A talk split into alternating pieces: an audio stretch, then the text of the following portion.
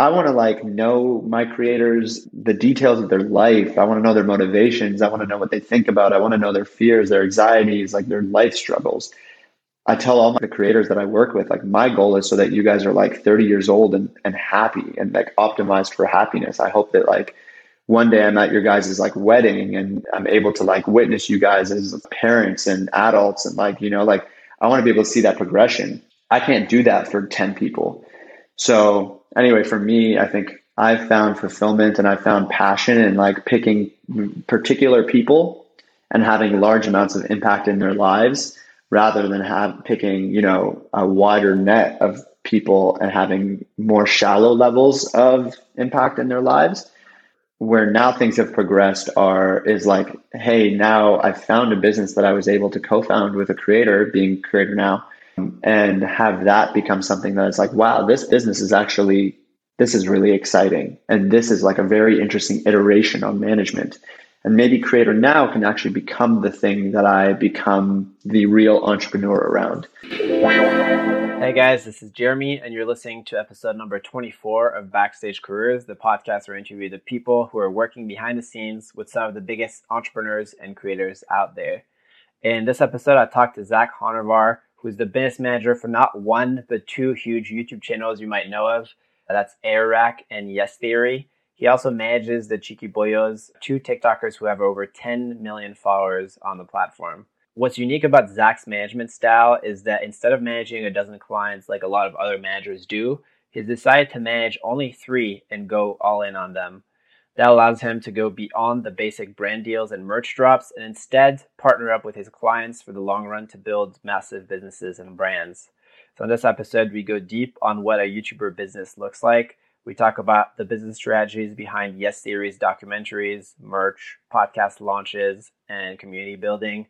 And we also talk about how he's partnered up with Airrack to create the number one community for aspiring entrepreneurs and why they're planning to raise money to scale the business and take it to the next level. And before diving into that, we start the episode off by talking about Zack's entrepreneurial background as a teenager, as well as his experience working as an early employee at Shopify, and how both of those contributed to him growing into the manager that he is today. And last thing, I really would love your input on a decision I'm considering. So I've been doing deep dives on my guest's background story, like going back to high school, college, and early jobs before working behind the scenes. And I'm considering cutting that out and skipping directly to how the person got a job behind the scenes and diving straight into the nitty gritty details of what the work behind the scenes looked like, business strategy, etc. So if you're listening to this episode, I'd really love to get your thoughts on that. You can let me know by DMing me on Instagram or Twitter at Jeremy John Mary. All right, without further ado, let's dive in. Just a little background before, and there's another podcast that was really good uh, on my social life with Jacob Kelly. Uh, he, he did an amazing job, like really digging deep into the background. So I'm not going to go as deep as him. I want to focus more on like, I guess the stuff that's been happening in the last year, like you mentioned. But just to give some background for people that, that don't know you, I want to start with the entrepreneurial stuff. What has your entrepreneurial journey looked like? And let's start like from the very beginning. Let's start from like high school or middle school. I want to learn a little more about like the different projects you worked on, just like high level. I saw this morning you tweeted like start a company in your 20s. I thought that'd be a good good place to start off of like why? uh, yeah, I did tweet that this morning uh, before I started my drive to the office. I have always very much appreciated and admired entrepreneurs. I think there's like a level of courage and passion that goes into starting something from scratch that I've always been drawn to. I think the earliest understanding or like memory I have around wanting to be entrepreneurial was I think it came from like lack of money growing up and understanding that money brought freedom. I think that was like very much something my parents and my mom emphasized to me was, you know, if you have money, you can afford these things, you can live a better life. And we didn't grow up with much. So like that was very much prominent. Oh crap, I can't get that because we don't have money. I don't know. I think the the concept of like taking one and turning it to two, taking two and turning it to four, like I understood that at a very basic level. So the first place where like I put that into action was I would go to Costco with my mom and buy bulk boxes of chocolate bars. And I knew I, I, I, you can call it consumer behavior, but I knew what the kids at school liked to eat and uh, what chocolate bars were their favorite. And so that I would just buy boxes of those and then I would go to school and like sell it to kids at lunch.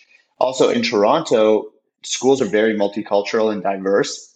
There's a ton of immigrant kids from different countries all around the world. And one thing all immigrant kids most times can relate to is when they went to elementary school, their parents would send them to schools with like these funky lunches that were from ethnic countries.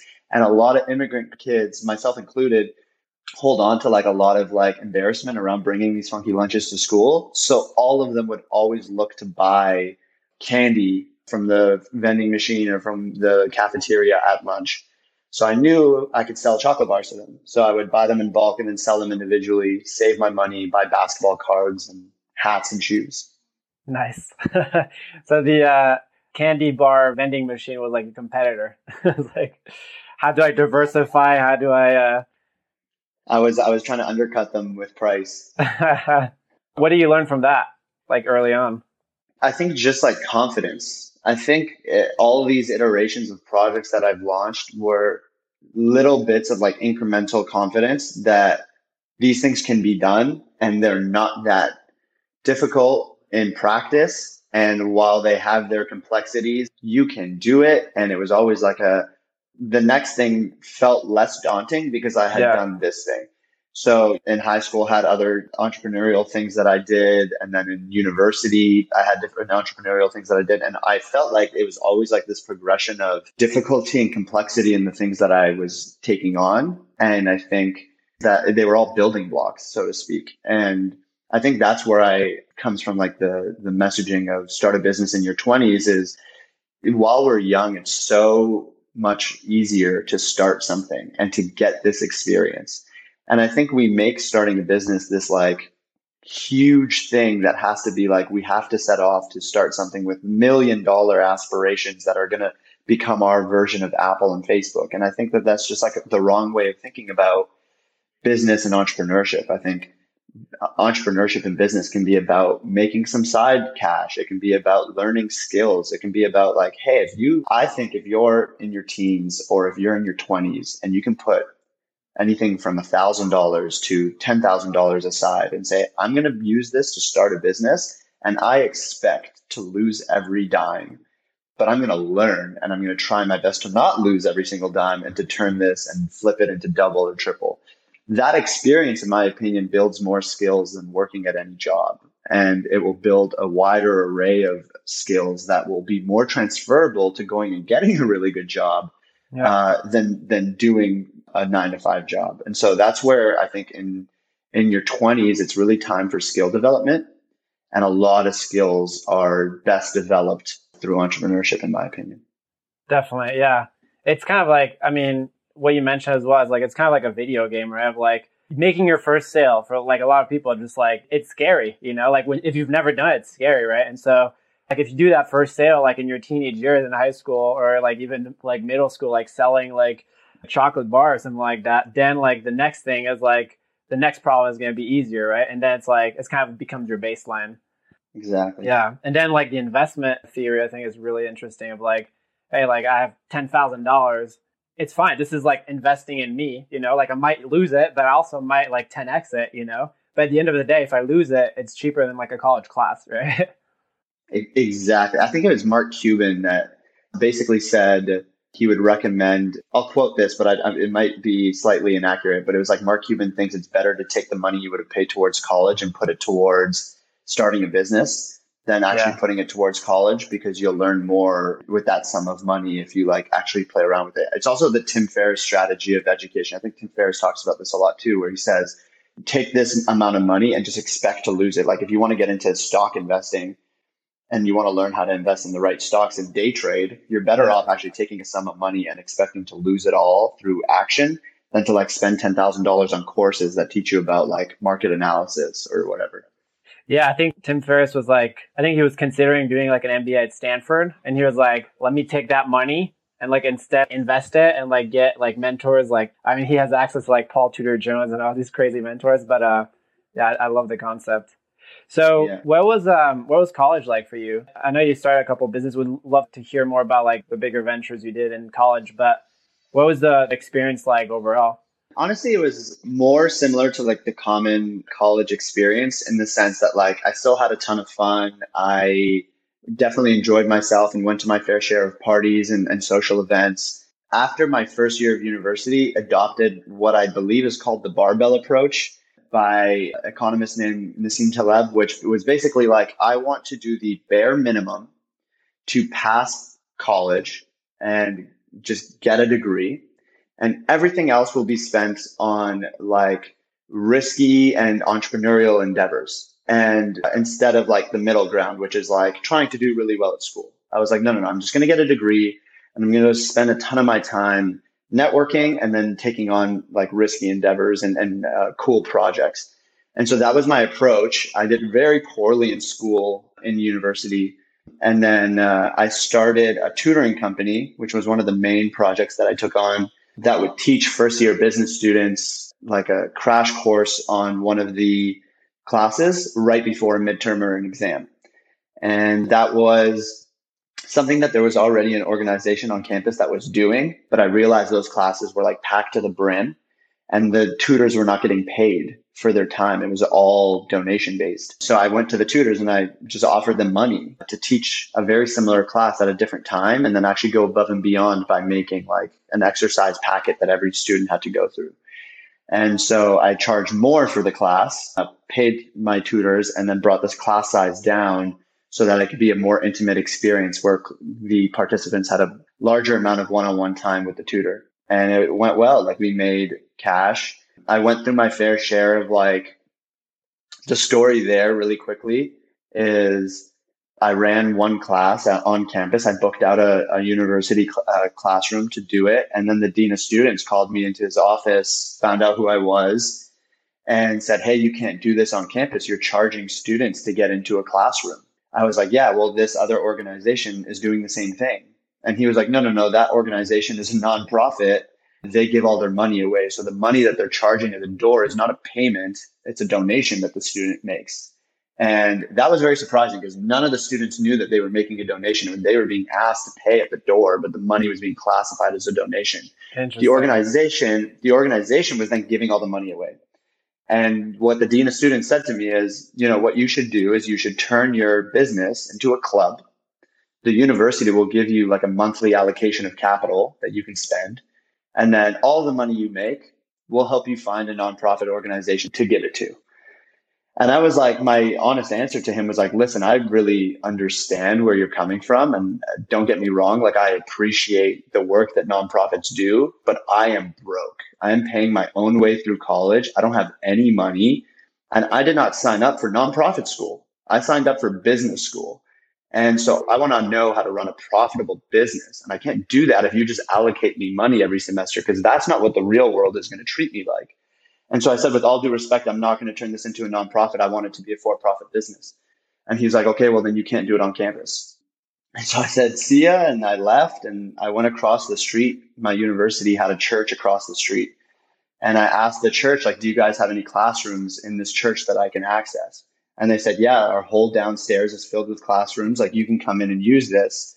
And I said, you know, can I pay you guys? Like, what's the rent? And they said, we're a church, so we can't ask you to pay us, but you can use it for free. And I said, I'll give you guys a percentage of every dollar I make. I tried to, you know, think of what was fair. And then they were like, okay, we, we appreciate that. That's above and beyond. And then it was, everyone was happy. They got money for their space that was otherwise empty. And I got to use a facility that was right next door to the university campus. Nice. That's a great story, man. Especially the um, going off campus, just because like it's crazy that like in the business school they they wouldn't let you experiment, right? Like actually learn business. Yeah, it's it's the difference, I guess, between business school and why there's no entrepreneurship school. Yeah, and why they fail entrepreneurs, in my opinion, because what they're really teaching you to do in business school is to get a marketing job, a finance job, an accounting job. They're not really teaching you how to like change the system or look for opportunities or gaps in the market in general. Totally. They're training you for the, the accounting, like the ABCs, or accounting, banking, consulting. So, how big do you get this company to, like revenue wise? Good question. I would say, like, Not nothing like crazy big. I would say like every semester we were probably doing twenty to thirty thousand dollars. Okay, cool. Um, so I was paying so your rent. Probably it was paying my rent. Yeah, you know, I paid out tutors. I had some employees, so nothing crazy. I would say probably twenty thousand dollars a semester, two semesters a year. I'm probably making forty thousand dollars in revenue in, in a year. Nice, not too bad for a little side hustle. Yeah, yeah. It started becoming very like labor intensive and like uh-huh. time intensive, but yeah, other than that, it was great. Great learning. Nice. So you graduate college, and wh- why did you not try to scale this, or like why did you not try to start another business right away? Yeah. So one of the things was the reason I didn't do tutoring was because I always knew tutoring was not something I was like super passionate about in terms of the way that I was running the business in particular. I was just doing it because I could, I knew that it was profitable and I could make money, which would help me with like my student loans. And then eventually it became very difficult. Like I started facing challenges and inevitably the business failed, to be honest. It failed because I had several instances where the tutors showed up late where they were not educated on the topic that they were teaching. And I had people storm out of rooms. I had people complain that they want their money back because the tutor was like not doing a great job. And after a couple of those of me running around putting out fires and leaving my class to go try to like figure out what the issue was, I decided like, okay, this is now at a point where like if I really want to do this, I have to really put my time and emphasis on growing this as a business and I had initially done it just so that I could learn the skills. I wanted to learn how to hire. I wanted to learn how to create the system. And I felt like I had learned the initial like main part of that learning curve. And so I thought from now on, it's actually iterative learning through this like next economies of scale. And I decided that wasn't what I wanted to do. So I kind of shut it down at that point. When I graduated, I graduated with about $60,000 in student loans in total which I think for like a, a, lot of like American students probably isn't a ton. For Canadian students, it's you know quite average. And I had decided I don't know what my business idea is as an entrepreneur, but I really need to pay off my student loans, and it's probably not a great idea to start a business with sixty thousand dollars in debt. So I decided to take my my strategy out of university was going to take the highest paying job I can find and I'm going to save inordinate amounts of money and put it all towards paying off my loan as fast as possible. So I was, I graduated and started putting away more than 50% of every paycheck I got towards my student loan so that I could pay it off as fast as possible. Did you already have an idea of like, hey, like once I pay off my student loan, I want to start this? Like, did you have like some kind of, no. Okay. I saw you took like, um, you took some like programming classes in college. Were, were you like in that tech space? Were you like, I want to start like a big you mentioned like a Facebook, Apple. I want to start like a big tech company. Is that was that the plan at the time, or? So I, I mean, I went to university 2011 to 2015, um, and so this is around the time that a lot of big tech companies like Airbnb, Uber starting. Like Uber was something that was introduced in my early years of university, and I grew up, or I went to school to university in a town called Waterloo, Ontario, in Canada uh, Waterloo University, which is across the street from my university, is one of the top engineering and computer science universities in the world. It's one of the largest feeders of engineering talent to Silicon Valley. It's where people like Vitalik Buterin, the founder of Ethereum, went to school. It's where Chamath Palihapitiya went to school. It's very reputable in the engineering and computer science space. Waterloo, Ontario, funny enough, is where BlackBerry and RIM was founded. So in the early days of like, you know, phones and hardware and software, Waterloo is the powerhouse of Canada in terms of tech talent.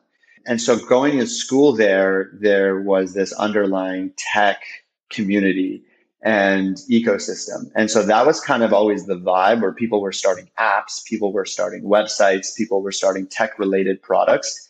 Some of my best friends and one of my closest friends and my roommate throughout university is a computer science engineer through that, I just understood that I knew I didn't want to code, but I knew that I couldn't sound like an idiot when I was talking to computer science engineers. And my friend made that very apparent uh, and still makes that very apparent to me. Is like, you don't want to be the business dude that's like reaching out to an engineer and sounding like you have no idea what you're talking about. And he would get reached out to by uh, Laurier business students, which is where I went to school And the Laurier business students would hit up the Waterloo engineers and say, like, hey, I have this app idea. We're going to create the Facebook of blank. And, and be like, I have $5,000 and I need this to be done in a week. And like all these engineers would shake their heads or tell me these stories and shake their heads that like these stupid business students don't know what they're talking about when it comes to like app development. And I never wanted to be that. So anyway, long story short, I found a computer science course called CS50 through edX, which was the introductory computer science course at Harvard, which is offered for free online still to this day. And I decided I'm going to take that and see if I can pass and I'll get the basic understanding of, of computer science so that I can speak to engineers. Nice. Smart. Very smart. Um, cool. Thanks for the back, for the background. So you head into this uh, high paying job. What, what was it? It was a rotational leadership program at a financial and insurance company. So the company basically offers insurance products to people in Canada. This is like workplace insurance and life insurance and things of that nature. So like not the sexiest type of finance, but they offer insurance and like financial instruments. And they had a program where they accept 12 students every year to be accelerated into the leadership of their company. It's actually a very cool initiative. It's basically like we're going to take 12 students and put them in like higher than entry level positions to try to get them to learn. And it's like you do three years in the program, and every year you do a different role. And that way you get to see three different sectors of the business. And then eventually, when you graduate out of the program, they're hoping that like you'll be in a leadership position and, and they'll accelerate you to that. So I was actually I applied to that company or to this, you know, program. Funny story here is I had worked at this company during the summers during my internships. So they knew who I was. I was familiar with the company. I ended up not getting into the program and they offered me a like a regular job out of university, like an entry level job. And I turned it down and I said, no, I don't want to take the regular job. I wanted to be in the program. And, you know, they were like, you know, we'll just at least go see what jobs we have to offer. Like, graduating out of university, not every student is lucky enough to get a job offer before they graduate. So they were like, you should at least like see what we have to offer. And I was like, no, if I'm not one of those 12, I don't want to work here. I would love to like get on follow up calls with you guys to learn what I could have done better in the application process and the interview process. But I'm not going to work here because I can't show up to this office every day and look at those 12 people that made it and feel happy because I know that I deserve to be there. And they ended up actually turning around and saying, we want to open up a 13th spot for you because we've never had anyone say that to us before. And uh, they opened up a 13th spot for me. And I think that was also like a huge lesson in recognizing my own value and the power of what happens when you know your worth. Because I remember a lot of students out of university, I'm sure this is relevant for anyone trying to or like about to graduate college. It feels like, oh my God, can I find a company that wants me? Can I find a company that's actually willing to pay me $60,000 a year, $80,000 a year? Like, please. And you don't want to like be in a situation where you're like working at the mall or at a restaurant as a waiter. Like you want something in your field. And I think everyone should adopt the mindset of these companies need you more than you need them. Finding good fresh grad talent or like employees is really difficult. So if like you can have confidence in yourself and your ability and you know your work ethic and you know your knowledge, these companies need you more than you need them. And so I think it was that mindset that helped me there. So I joined that I joined that program as the 13th spot and I hated it. I fucking hated it. I thought it was I thought it was terrible. The company was bureaucratic, it was slow moving. I was trying to take on these entrepreneurial projects within the business to like launch a new tool or do a new thing and it was like shut down every time. This is like in two months. But i was like ready to hit the ground running. Um, anyway long story short i quit after two months. What like what was your mind space like when you were there? Were like i'm gonna grind this through did you feel stuck at all at any time? Or were you like as soon as i finish like paying my loans i'm just gonna i'm gonna leave here i heard you mention uh, in another interview i think something that a lot of people can relate to of like when you're in a position like that and like you want to work on a side hustle on the side, you just you come home and you just feel drained, right? And so I want you to address that for anyone that's listening that, that is in one of those positions, you know, it just like feels like they don't have the energy to work in a side hustle, you know, because they're just like emotionally drained from their work. Like what like do you recommend they just quit? I feel like a lot of times people are like, "Oh, start a side hustle on the side," but it's like if you're really in that position, I think it's hard a lot of the times. Yeah, it's a great question. My experience with this was I told myself I'm going to do this job. Uh, I'm going to be there from nine to five or eight to four. I'm going to get home. I'm going to eat, and then I'm going to work from six o'clock to eleven o'clock every night on my side hustle.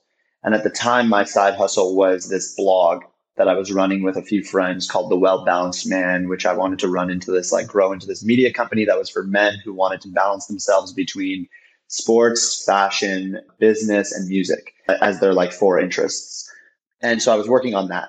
And you're exactly right. I would come home and many days I would be exhausted and I had no motivation left. I had no bandwidth left.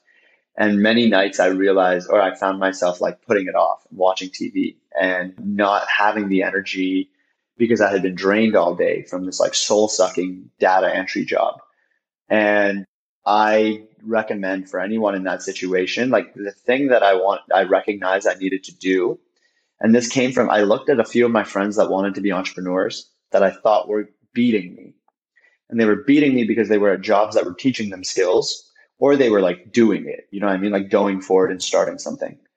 And being the competitive person that I was, I was like, oh my God, I'm like trading eight of my hours in my day for a check.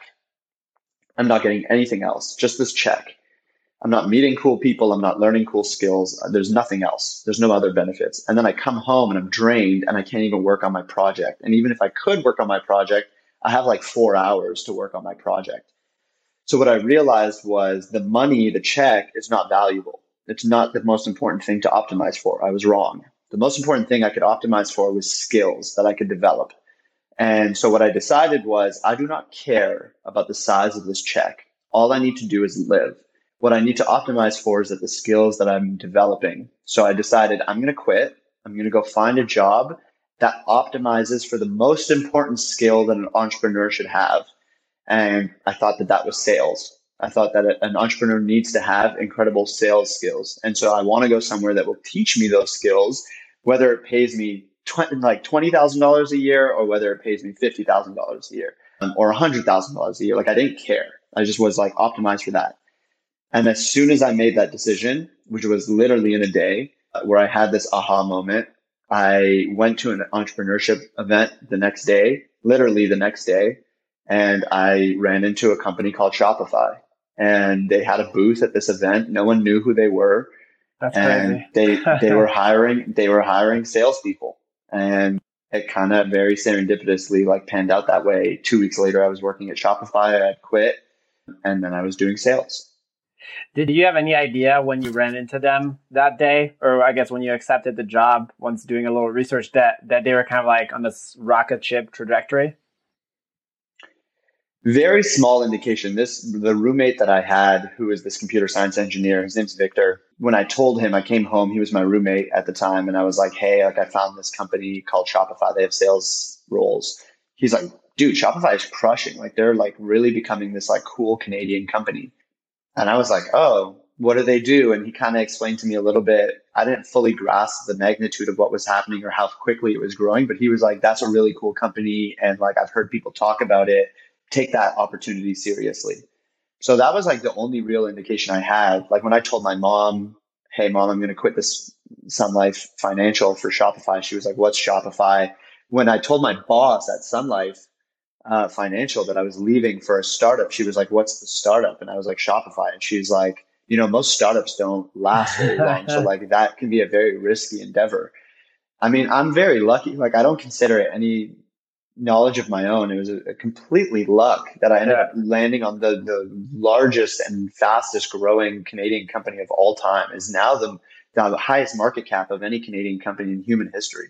That's, That's crazy. Wild. I, I, was just looking at the numbers before. So it seems you joined around 2015, and uh, they were bringing around 200 million dollars in revenue. Today they're real, they're bringing in three billion dollars in revenue, which is freaking. And you you joined like right before they they went public. It looks like right. It was like right around the month that they went public. I joined. Yeah. Um, so it was like it was wild. I think I was employee number 500 and something. And I believe now their public number of how many employees they have is like, I want to say 10,000 plus. And so it was like I joined and then I was like, wait a second, every week there's like 50 people being added to this office. Like this is crazy. And there were, you know, when I was working at the finance company, I was there for two months and there were people there that were there for three years and they were like, people were talking about them as if they were junior. Uh, and that if they, they had still so much to learn, blah, blah, blah, blah, blah. Because there's people who spend 25 years of their life at these companies. Yeah. Uh, when I was at Shopify, after three months, I had mentees that I was like uh, helping get up to speed and I was teaching things to. And I had all this responsibility given to me because we were growing so fast that like I was, I was like considered a senior person after like six months in the company. It was like wild. That's Um, so even just that difference in culture and that difference in speed of company was so much more beneficial to be part of. how. Um, okay, so what what were you doing exactly for them? So I started in what was called Shopify Plus, which is the enterprise version of Shopify, where they were bringing on merchants or stores, brands that were doing over a million dollars in yearly revenue. and I was getting them to leave whatever e-commerce platform that they were using to join Shopify. Gotcha. So that's how the role started. Yeah. And is that how like the main role you had throughout, or did it evolve? Or It evolved because I was predominantly in, or like wanted to specialize in outbound sales. The difference between outbound and inbound sales for people who aren't familiar with sales is like inbound sales is you get a lead, people sign up at shopify.com saying like, Hey, I want to learn more. And then you call them and it's a warm lead. They already have expressed interest in working with you. An outbound sale is like you call someone cold and you say, Hey, my name is Zack. I work at Shopify. Like you guys use Magento, which is a competitor. Why don't you consider switching over?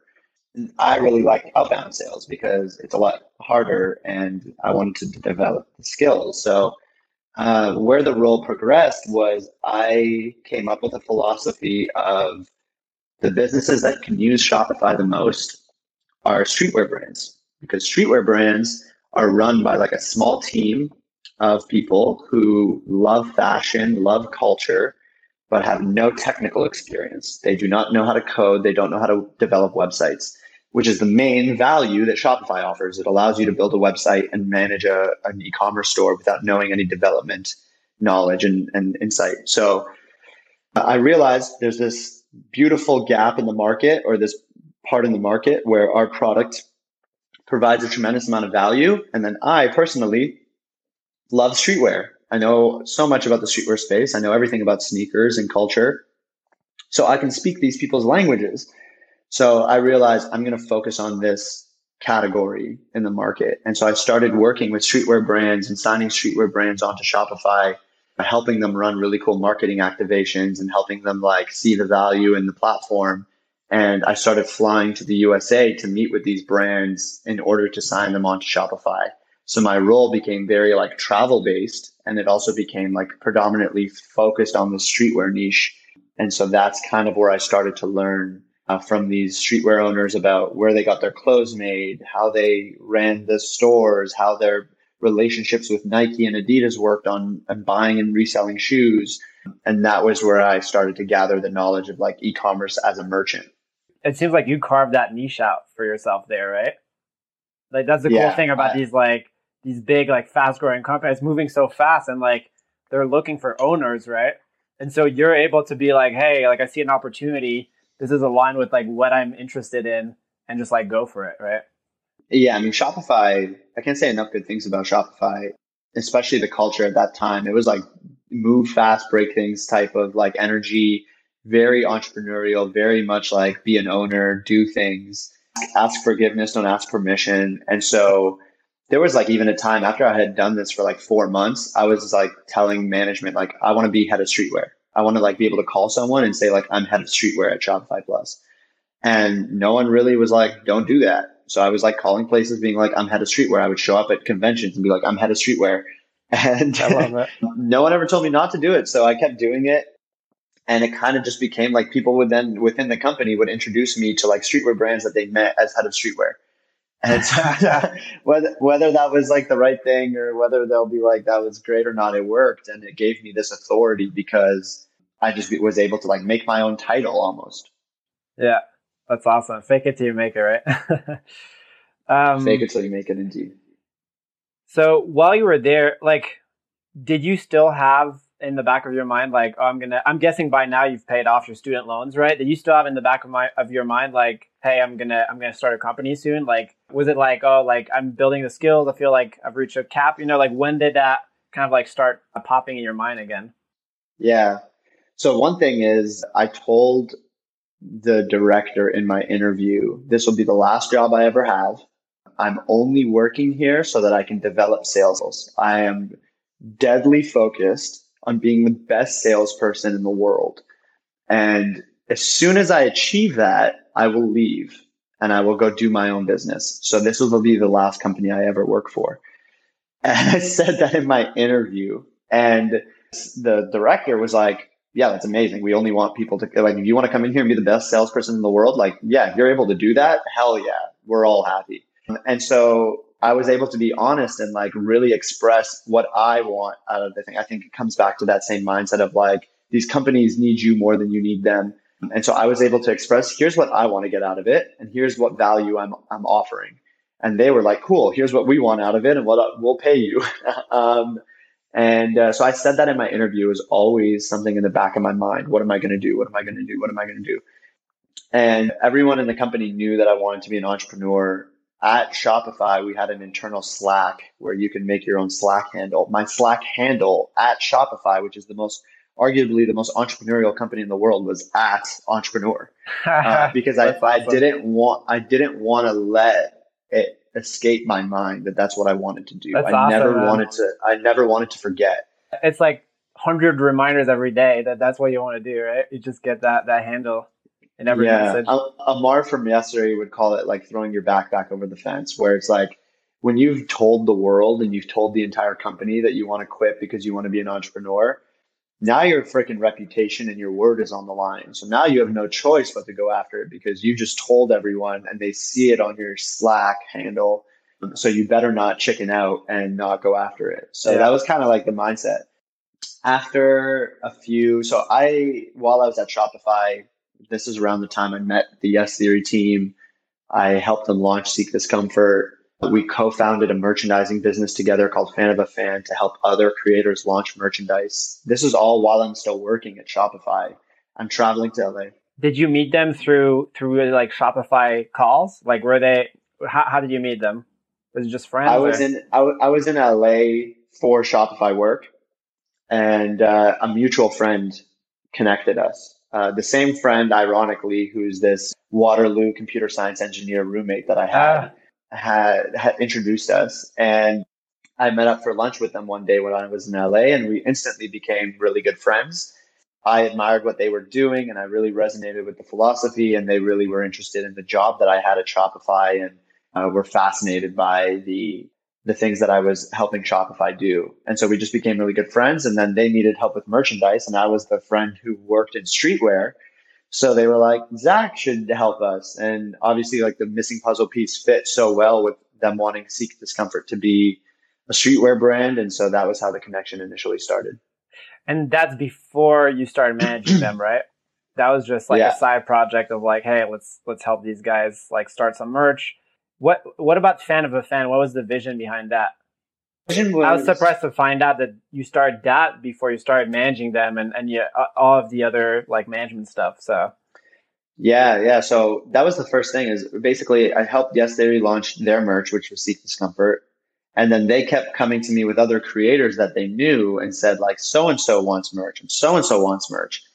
And uh, one day at, at, their house, we were just like, why don't we just start a merchandising company and we'll be co-founders and we'll just do this merchandising company. I'll do everyone's merchandise and then like we'll run it under this company. And so Yes Theory will be like a co-owner so that they're not just launching one brand, but they're helping other creators launch their brands, which is a much better business. And uh, that's how the thought started. And we eventually brought in a third partner who is now the CEO who runs it um, and continues to run it and grow it and uh, that was the thought process initially was can we help other creators launch their merch? And so management was never even a thought. No one had ever thought of like i should become a manager. Yes theory at the time was like still uh, probably a year away from like really thinking about bringing on a manager. And i think even while i was helping them with fan of a fan and with their merch they had even like hired some managers that didn't pan out And so I was just their friend that they would come be like, yo, this manager's like, we don't like this about them. We don't like that about them. And I was like, sure, cool. Yeah, whatever. Like it never popped into my mind to manage them. I think one day Ammar said it as a joke and was like, yo, you should manage us. Uh, it came around the time I decided I wanted to move to Los Angeles. And I told Shopify I want to move to Los Angeles. And I was supposed to move to Los Angeles with Shopify under a Shopify role. And then I think Ammar said, like, you should manage us on the side when you move here. Like, everyone was so excited. They were like, you know, we're going to live beside each other. Zack's going to come to LA. And they were like, you should manage us on the side. And uh, through a whole like entrepreneurial moment of truth, I was like, what am I waiting for? I have always said I wanted an opportunity to do and start my own business. Um, I'm about to move to another country across the continent to like open up another office for this Shopify company that does not need my help. They're fine. I'm gonna I'm not gonna have the level of impact I want to have. So anyway, I, I decided to bite the bullet and I told the Yes Theory guys if I do this, I don't want to do it on the side. I'll do it full time.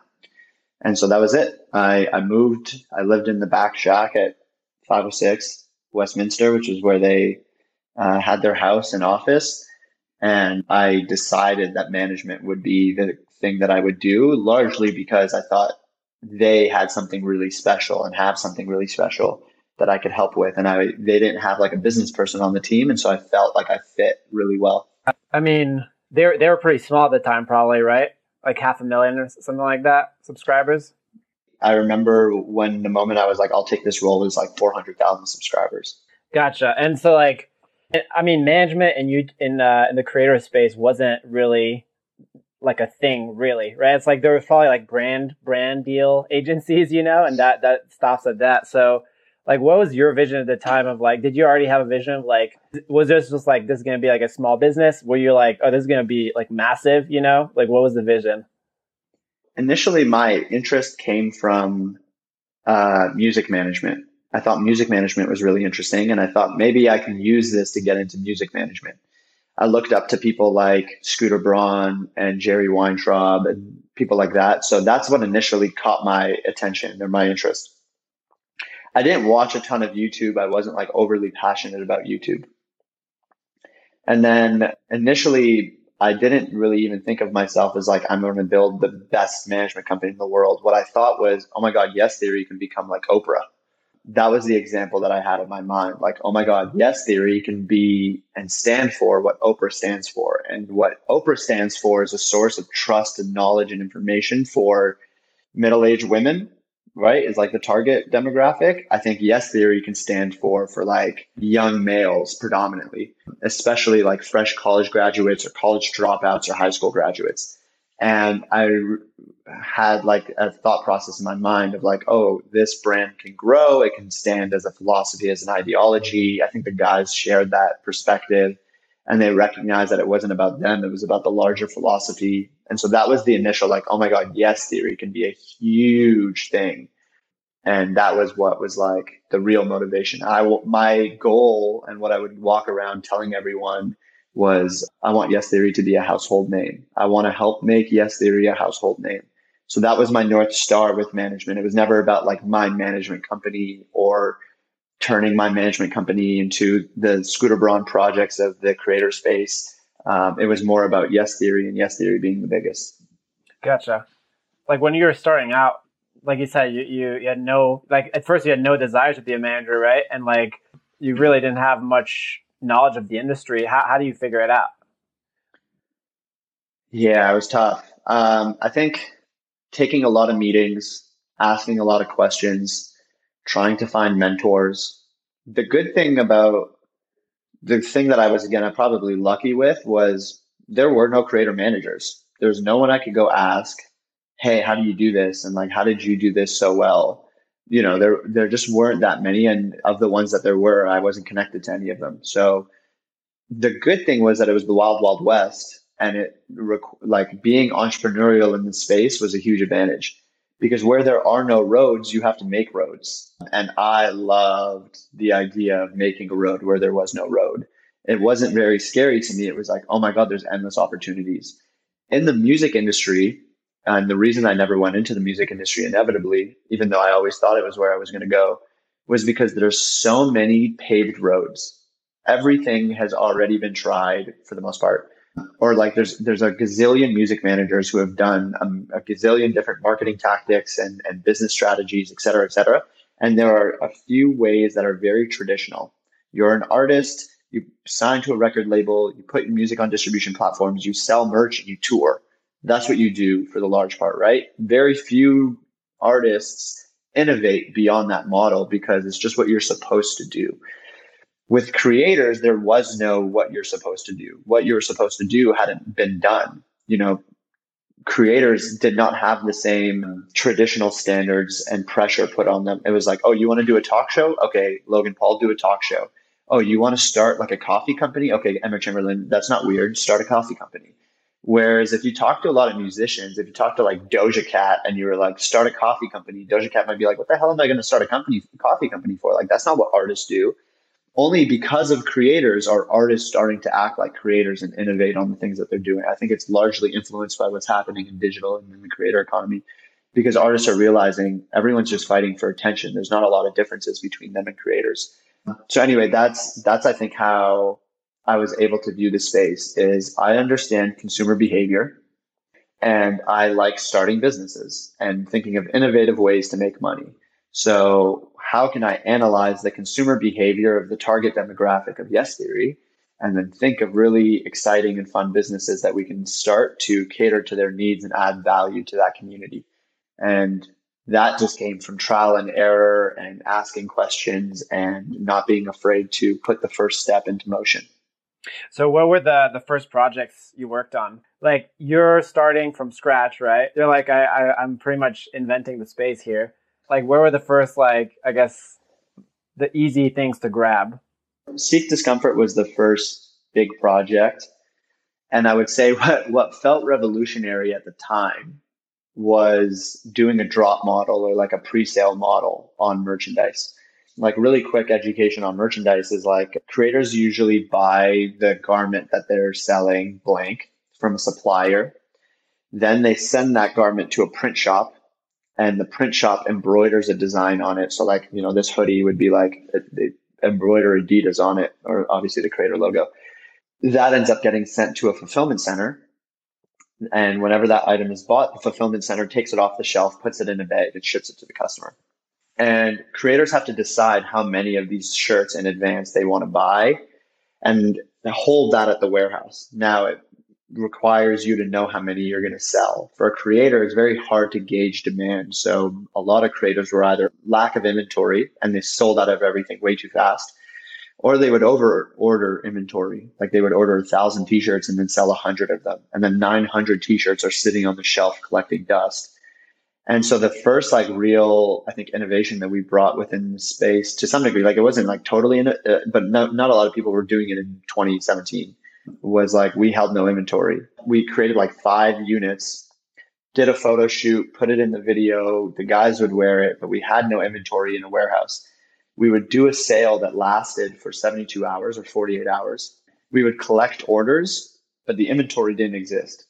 After 72 hours, we would shut the site down and then we would see how many orders we sold and then we would do a really quick turnaround go order all the things that sold in the exact sizes that they sold and then send those to the print shop get them printed and then ship them to the customer which required the customer to wait a little bit longer to get their order but it allowed us to only make what we sold and therefore not hold any extra inventory or waste any inventory and our competitive advantage was we could do that really quickly um, we had the right relationships with the right print shops and fulfillment centers where we could do that faster than most creators. And uh, Fan of a Fan has grown into you know a, a, much larger business today because we've continued on that thought process. We now own our own warehouse. We now own our own printing facility and we own our own fulfillment center. So that process has just gone faster and faster and faster and faster to the point now where like we can do a drop that makes millions of dollars in revenue and have it all produced, uh, embroidered or screen printed, and then fulfilled in like two weeks. Whereas if you go look at most artists, like actually big, like musical artists that do merch, there's six week turnaround. so that that's the model. That was like the first project in innovation. The I mean the other thing that's genius about that is the scarcity aspect, right? Because a lot of times like the merch is just sitting around. It's like, oh, I can buy it in a couple weeks, and you end up never buying it. Here it's like, holy shit, this this hoodie is so sick. Like this design is only available for the next twenty like seventy two hours. Like I need to get it, and so I'm guessing like that that must bump up the sales like crazy. Yeah, you're absolutely right. I think it was also uh, because we understood that the attention was coming from people watching a YouTube video. So when a YouTube video went out, it would collect most of its views like in the first few days. Therefore, we knew most core fans are watching a video within the first 24 hours that it's posted because Yes Theory is posting weekly content. And so we also knew that part of it, which was like if the video goes up and it promotes this drop and the site is live, then that's great. And like we can capitalize on most of the attention right there. Gotcha. I'm curious as you take on uh, management, how are you getting compensated? What does that look like as far as like you guys are and you're putting in all this work? Like, are you salaried? Are you like, are you guys revenue sharing? Are you like an owner in like Yes Theory or the business or like the business part of Yes Theory? Like, what what does that look like?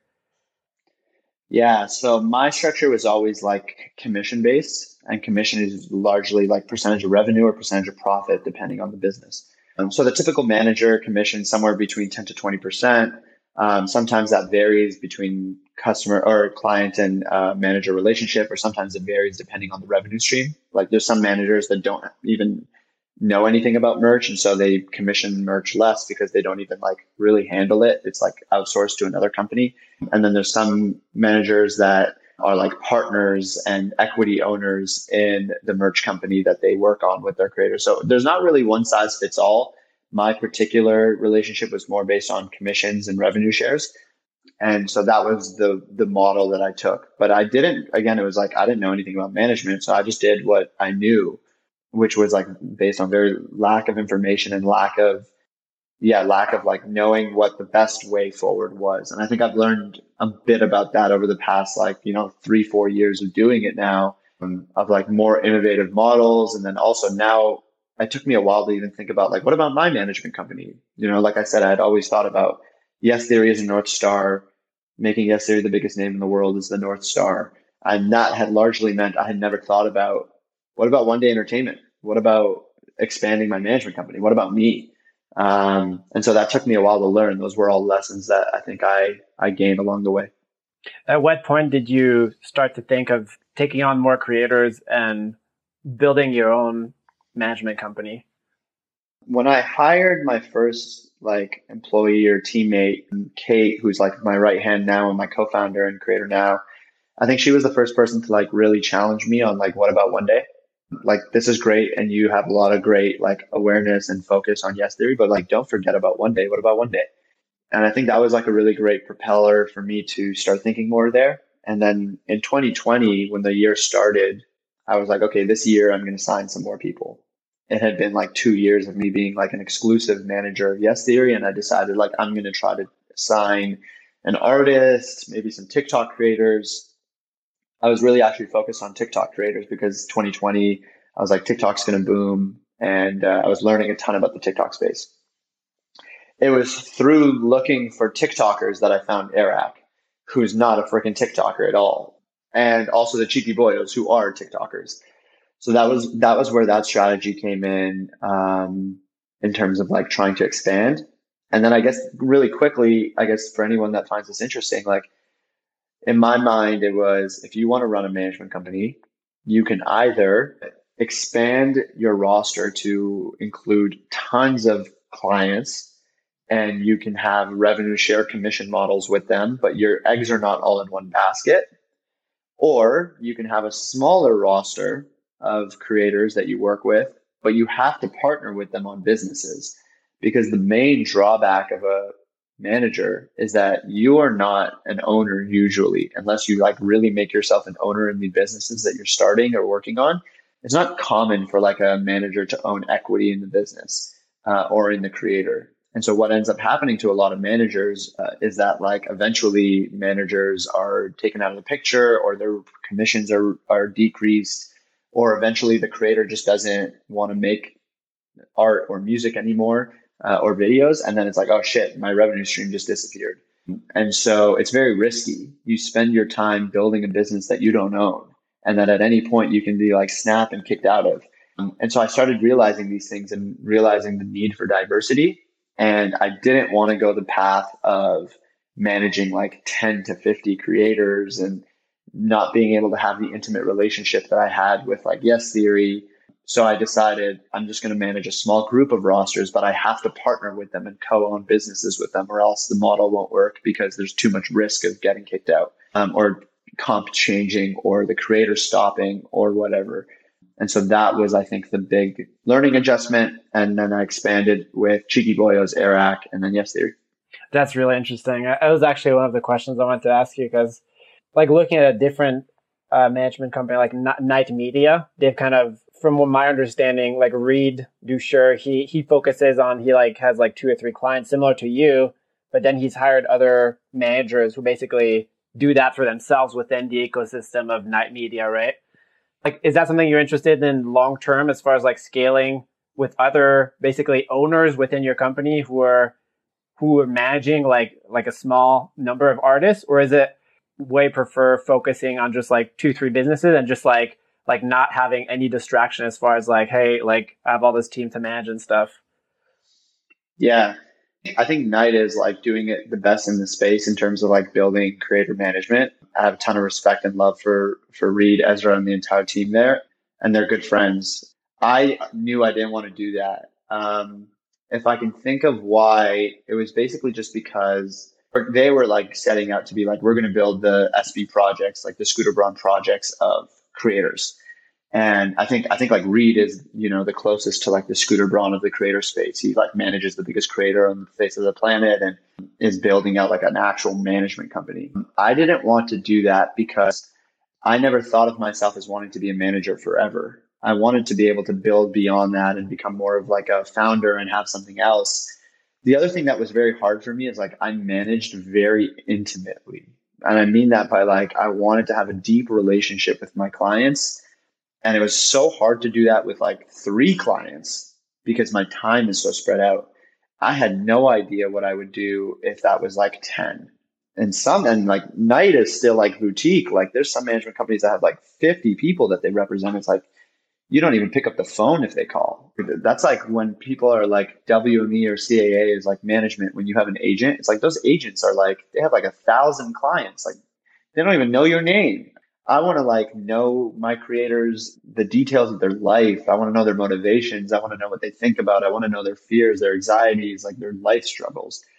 I tell all my like the creators that I work with, like my goal is so that you guys are like 30 years old and, and happy and like optimized for happiness. I hope that like one day I'm at your guys' like wedding and and I'm able to like witness you guys as like parents and adults and like, you know, like I want to be able to see that progression I can't do that for 10 people.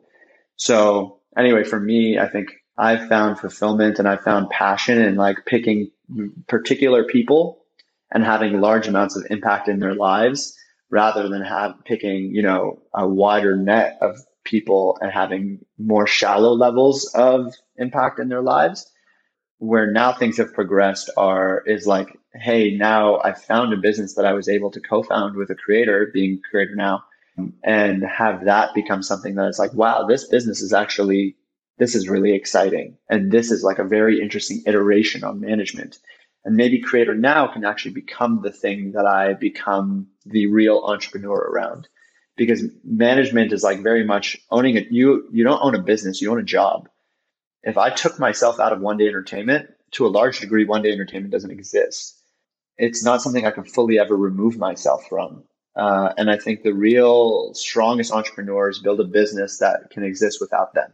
It's a system, it's a process, it's an infrastructure. Uh, so I've always wanted to do that. And I think Creator Now is like now this interesting opportunity in front of me to finally do that. That's awesome, man. Yeah, it seems like the manager role was like a vehicle towards like that long like entrepreneurial kind of like ambition that you've had right where it's like it's kind of like a step up where it's like not fully like you're saying like you're still in the machine right but it's like the vehicle mm-hmm. where it's like now you're able to go deep you you have these these big brands essentially right which you can create businesses together in collaboration with So I want to dive a little deeper into the different projects you've been work on, uh, working on both with Yes Theory and Eric as well. Cheeky Boyos, I'm not super familiar with yet, but um, if there's any one that sticks out, happy to talk about that too. Okay, so we covered Seek Discomfort. A couple of the other projects that are really interesting. You guys put together like two documentaries, which is which is crazy. I mean, that's like a full time business of itself, right? Like putting out like a documentary, and you guys you guys turned it over super fast. I want to talk about the podcast, which is like one of the latest endeavors you, you guys have been doing, and then I want to talk about just like your involvement with the content, if at all, and the community building, um, and like what your involvement is with that. So maybe actually let's start with the community building because uh, I know like from the inception, like you saw their brand and you were like, hey, this is bigger than just a YouTube channel. Like this is a movement, right? And so I want to talk about how do you strategize from there and what was your involvement with building like you guys built like a community like through Facebook groups, like the texting community. And it's like there's a reason why Yes Theory gets a million views at least per video like every single time versus a lot of other creators will be like hit or miss. You know, you get like a million views, but then you'll get like 200k on like the next video. You know.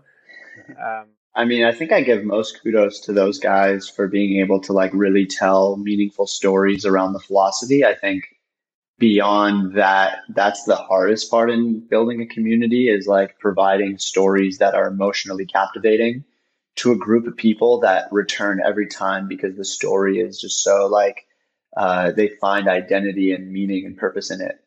What I think I was able to do was I was able to like find tools early that we could use to strengthen the community and provide them with tools that they could use to facilitate connection and can facilitate communication directly between us and them. So I think like one of those was like, you know, early on we were like, let's start a Facebook group. We thought nothing of it. When like I started a Facebook group and I think I looked two months later and there were 50,000 people in it and people were like self organizing things. And we were like, oh my God, let's put uh, more resources in here and start doing things and hire moderators and just manage this entire system better and build subgroups for continents and countries and cities and all that.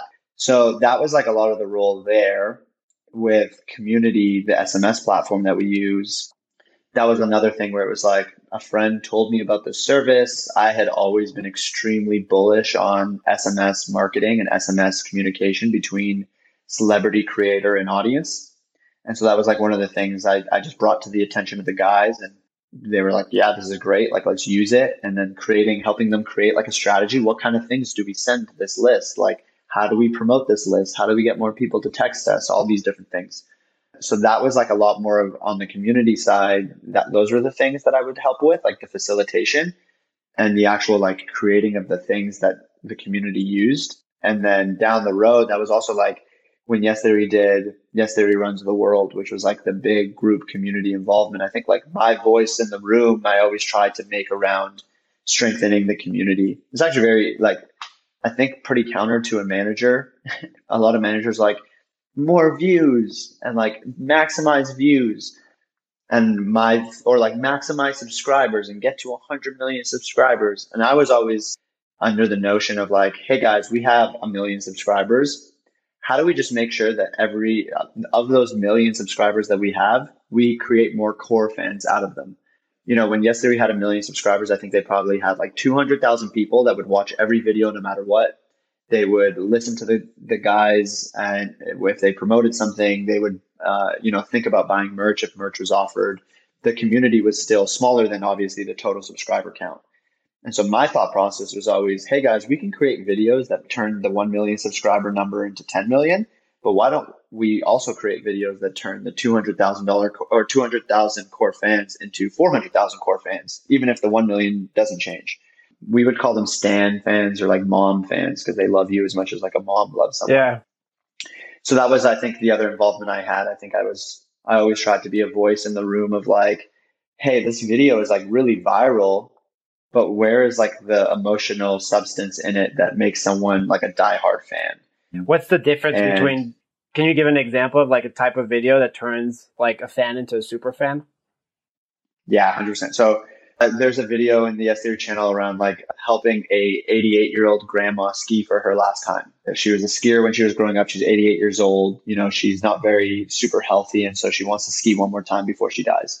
And the guys go to Aspen and they help her ski for the last time. It's an incredibly emotional video about you know life and the finite time that we have on this planet.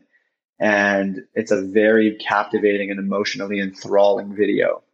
It does not get a ton of views nor is it one of the most viewed videos on that channel. But i think most times when yes theory asks fans like what their favorite video is that video comes up quite a bit and then there's like other videos like the justin bieber burrito video or like the will smith jump video those videos appeal to a mass audience.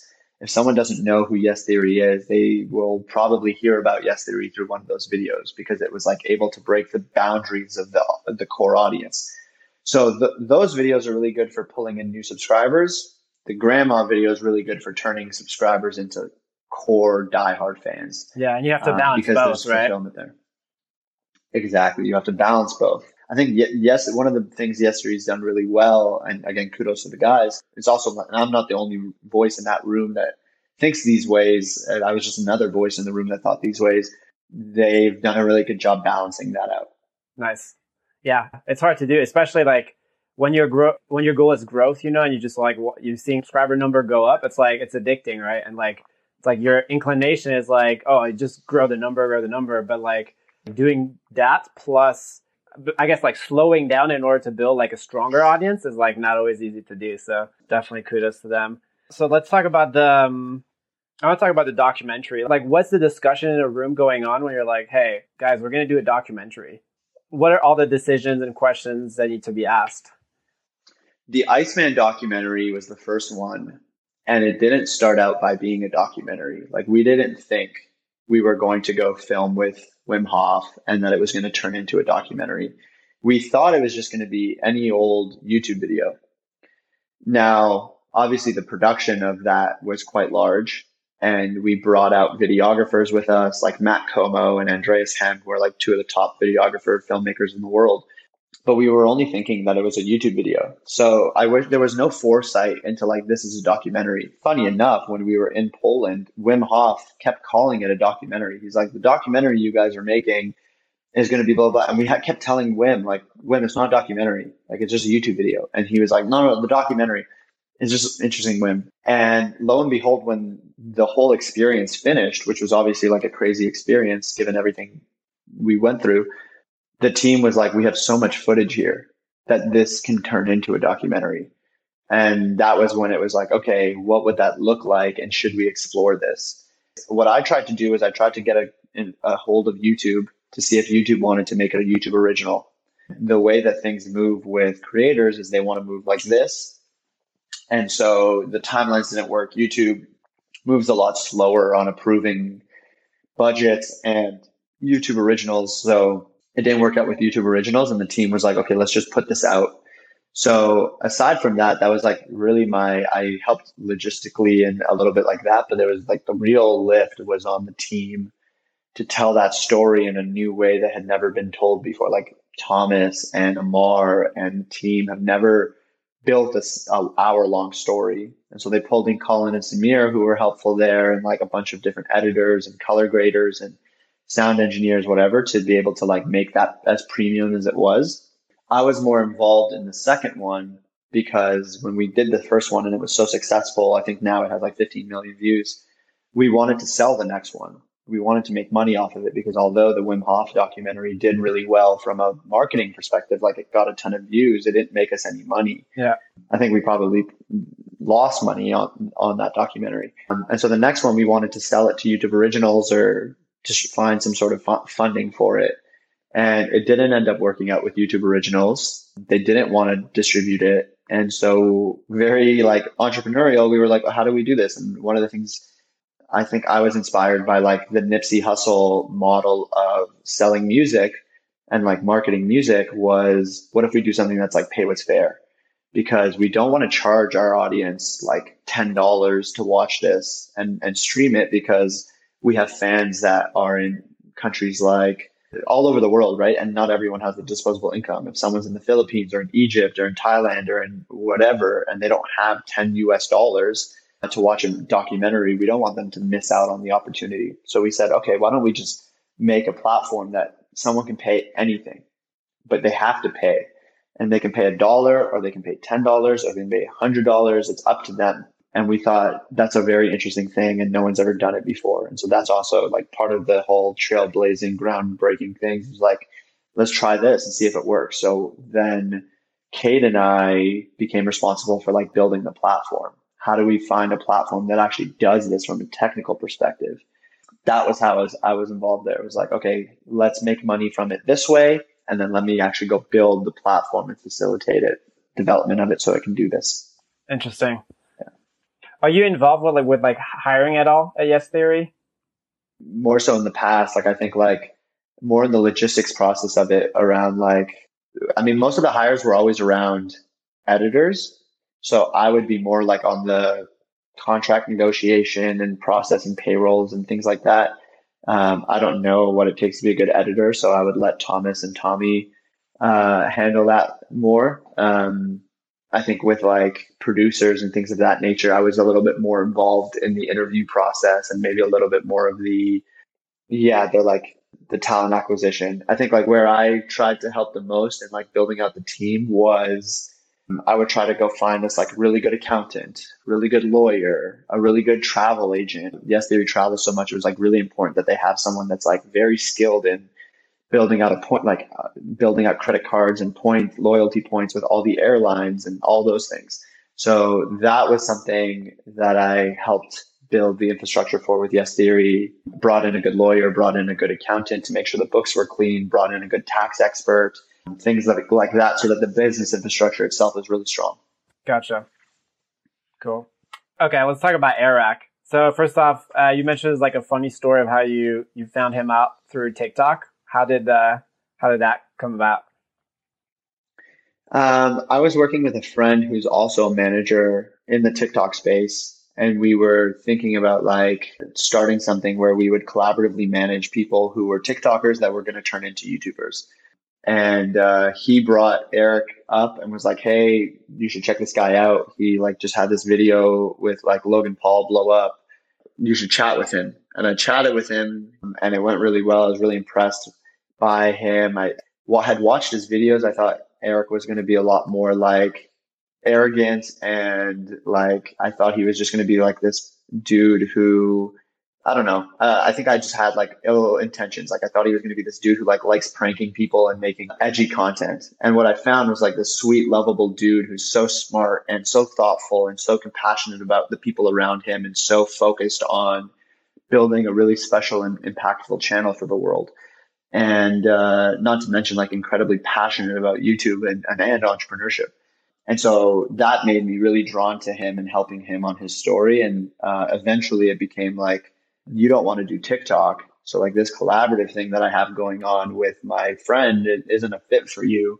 And my friend kind of gave me the blessing on like, well, you should just go run it, like see if you can like help out and run through management with him. And so we did like a three month trial together to see if like we would like one another, which is something I do with a lot of the creators that I work with. And it went really well and we like loved working together. So then it was like off to the races.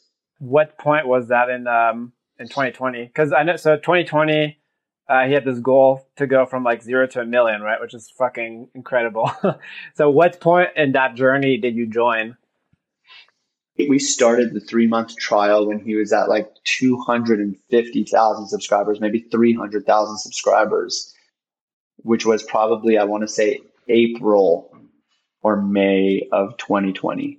Wow. Okay. That, that's, that's a great, great time to hop on the wagon. I was curious, like, cause like, I was, I was surprised, like, just going back and looking at his old videos, like, he was broke, right? Like, around that time, he was, he was broke, right? And he was kind of like, he was spending literally all of his savings on the videos he was making, right? So I was curious, like, if you if you had any kind of like advising role, and like I know he bought like Logan Paul's couch for one of the videos, which is like just blowing, uh, basically not blowing, but investing all of his money into like almost like a bet for that this video is going to go viral, right? Did you have any input on those decisions? or just like did he ask uh, like does this make financial sense or you know yeah. I met him after the logan paul couches thing so that wasn't i met him right as soon as he did that. Okay. Um so i didn't have anything to do with that decision or i didn't have any insight. I think like he would ask me about how money works for creators right? He was like when does this he i mean eric asks incredible questions. Anyone who's met Eric and has sat with him, like Eric is a very good question asker. and uh, if you have knowledge about a particular topic, he does a phenomenal job of like finding a way to draw that out of you. And that's why I think he's so smart. He would ask me questions around like, you've seen this done before. How, what are the steps here? Um, how am I going to make money? And when does that happen? And what does that look like? And I would try to tell him from experience, like, you're going to make this much from ad revenue if you can get your views to here. If you start selling merch, like, here's how much you'll make. And I was trying to have him understand what the business uh, side of it will look like. That, that would be kind of to the extent of it. And a lot of it was also like me. He, yeah, he had no money. He had no way to pay his mm-hmm. editor. He had no way to do a lot of the things he was doing. So part of my initial thing was like, okay, let's get money in the door. Let's go get some brand deals. And so that was like the first place I helped was, can we get enough brand deals so that like you can try to get a place, you can hire an editor, you can start putting money towards videos. And uh, obviously things started snowballing very quick. The brand deals started increasing. He was able to go get his own office and house. He was able to hire an editor, then another editor, then a producer and so he worked his way up this ladder um, of like one step to the next. And I mean, still going now, right? Like hiring, just hired a short form, like person to run all short form content. Yeah, all these different things. Another editor. How, how big is Eric's team? I want to say probably now around like six people, okay, six, seven people. What about Yes Theory? I'm always just curious, like, a lot of the time it's like, oh, like it feels like, oh, it's just these people creating the videos. So it's always fascinating. Like Mr. Beast, like employs close to 50 people, right? So it's like always fascinating to see what the machine looks like behind. Yeah, I think Yes Theory is probably around 10 and Eric seems probably around six, seven. Gotcha. Okay. For Eric, so things started growing. At what point did the Creator Now community idea come to be? And like, what was the, what was the inspiration behind that? Yeah. So obviously Eric went from zero to a million subscribers in 2020. He accomplished that in like the most interesting way by stranding himself on an island. And he did it like four days before January 1st to like just be, you know, the new year. And uh, that was what he was known for. He was known as like the guy who did that, even though this dream, like all of us to some degree thought was crazy. We obviously my philosophy with creator management has always been to like start a business with the creator. And he it was funny we'd like sit eric down so many times we would sit eric down and say like what are you passionate about outside of youtube? What do you like to do? Do you like running? Do you like shopping? Do you like food? Do you like like what do you like? And he was like i like youtube. I only like youtube. I only care about youtube he literally has a very small like amount of other interests. That's hilarious. Um, and so we were like, okay, what are we going to freaking create here? That like another interesting thing about Eric is that even though he was broke, Eric has spent tens of thousands of dollars on courses and learning programs about side hustle income, video production, content, you name it, editing. He is like very much a person who invests in his knowledge. So we were like, okay, wait a second. Like, if you really like YouTube, why don't we create like a course around helping other aspiring creators? That was a huge passion point for Eric was like helping Eric a year ago uh, when Eric had zero subscribers. And he felt very passionate about that. And then we started looking in the course space and we were initially going to launch like a very boring traditional course. And then we kind of thought like, we don't like those courses. I don't like traditional education. Eric doesn't like traditional education. Kate doesn't like traditional education. Why don't we think differently? And so that's how we kind of landed on this model of Creator Now, which was based around learning through iteration. And it was something Kate and I have always uh, preached as managers is like, if you want to grow your channel, you have to become consistent and post at least weekly content and that's like just our perspective. It's not necessarily like truth uh, in fact, but like we always thought, and we would preach even to Eric, like Eric, just figure out how to post weekly content and make the weekly content as good as possible. That's how you'll grow your channel. And so the program is based around that. And how do we facilitate early stage creators to adopt that habit? Which was, you know, basically we figured out let's build community, let's have accountability, let's have competition and awards and achievements. And uh, we launched the first cohort in May of 2021. We probably built it from March, built it in March and April, launched it in May, and that was the first cohort, and it went incredibly well. We had 300 creators come through and um, had a bunch of success stories. We just finished the third season, so we've done three cohorts and about to do our fourth. That's amazing. And I mean, everyone I'm talking to in the space, like that's like an up and coming creator, has like gone through this course, and so it's just uh, it's beautiful to see like the the ripple effect that you guys are having in the community yeah, it's been it's been phenomenal to see, and now we have like all these amazing success stories of like people going from like very small channels to like making it a full time job. We've had like people hit a million views for the first time when they had never exceeded like ten thousand. We've had people get jobs at other big YouTube channels. We've had people move all across the country and, and get homes with one another in Los Angeles. Even like people showing up in VidSummit all together repping creator now, sitting together, cheering together, like all of those things we didn't expect to happen this fast. Um, and I think it just really shows like the strength of the community and the caliber of people that we have within the community. It's not just like people who are, are joking around. It's like people who are passionate about making creativity and creatorship a full-time job for themselves. And I think that like takes a very special type of person to like want that. And I think that's what makes me passionate is these creators are like today's entrepreneurs. Today's entrepreneurs, you know, differently than what they were doing in Waterloo in 2012, trying to build tech companies.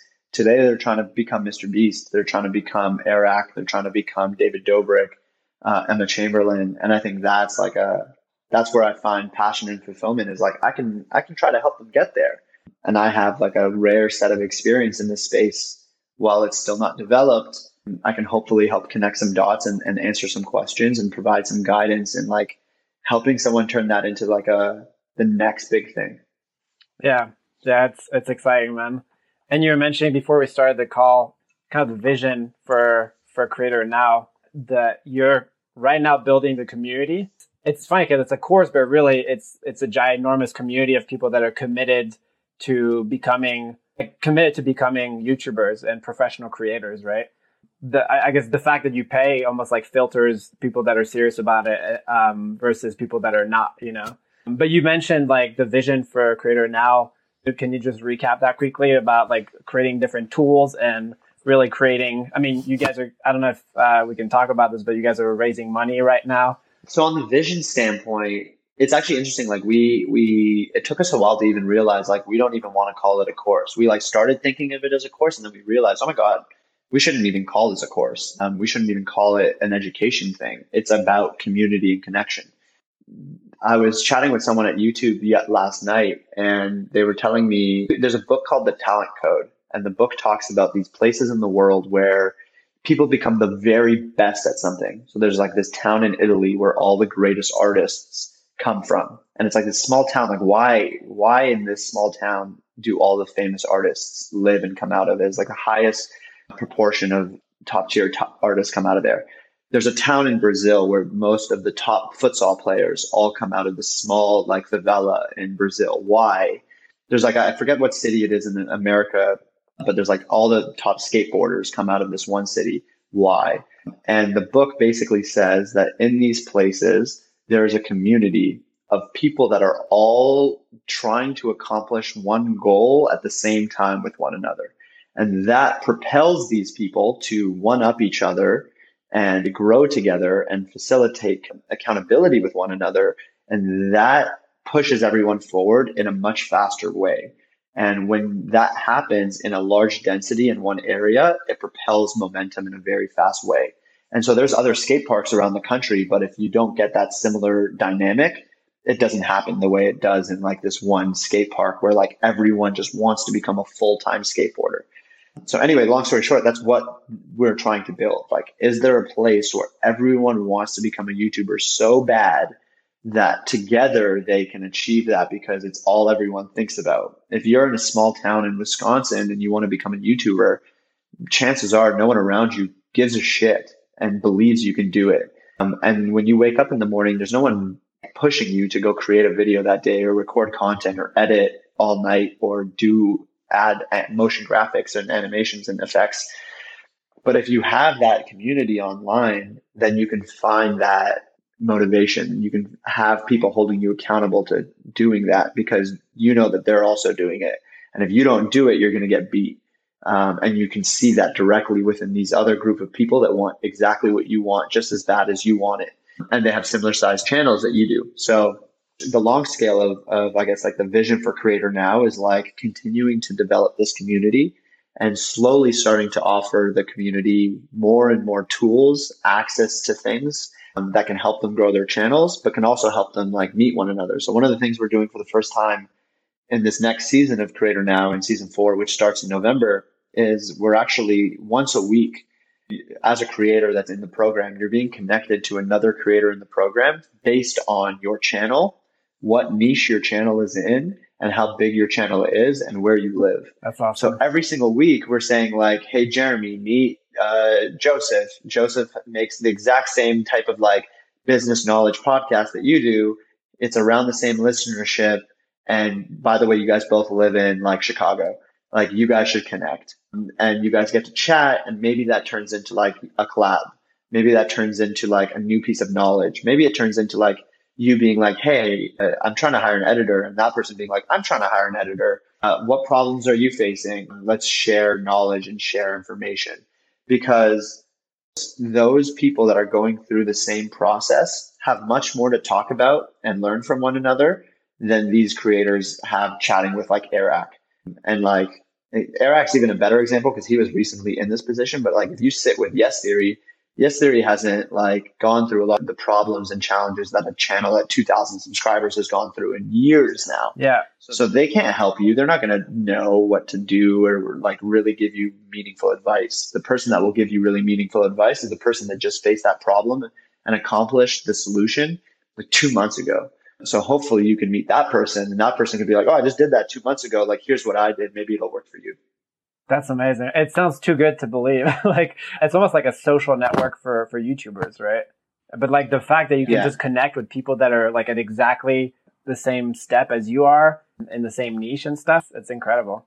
Yeah, I mean still much of it is a vision for now. Obviously like not every connection is the spot on exact thing you're looking for, but uh, that's hopefully where we take it and hopefully we build more and more analytics and data that can like make that as, as tuned in as possible and can facilitate that stronger and stronger every season. And I mean, we're just getting started. Like we're like six months into this. So hopefully raising money will allow us to build a team, be able to like build out more projects and, and tools in house and really like, I think shoot for the moon in terms of like the community if you want to be a full-time creator and I don't think that exists today. And I think Creator Now is probably the closest we have to it.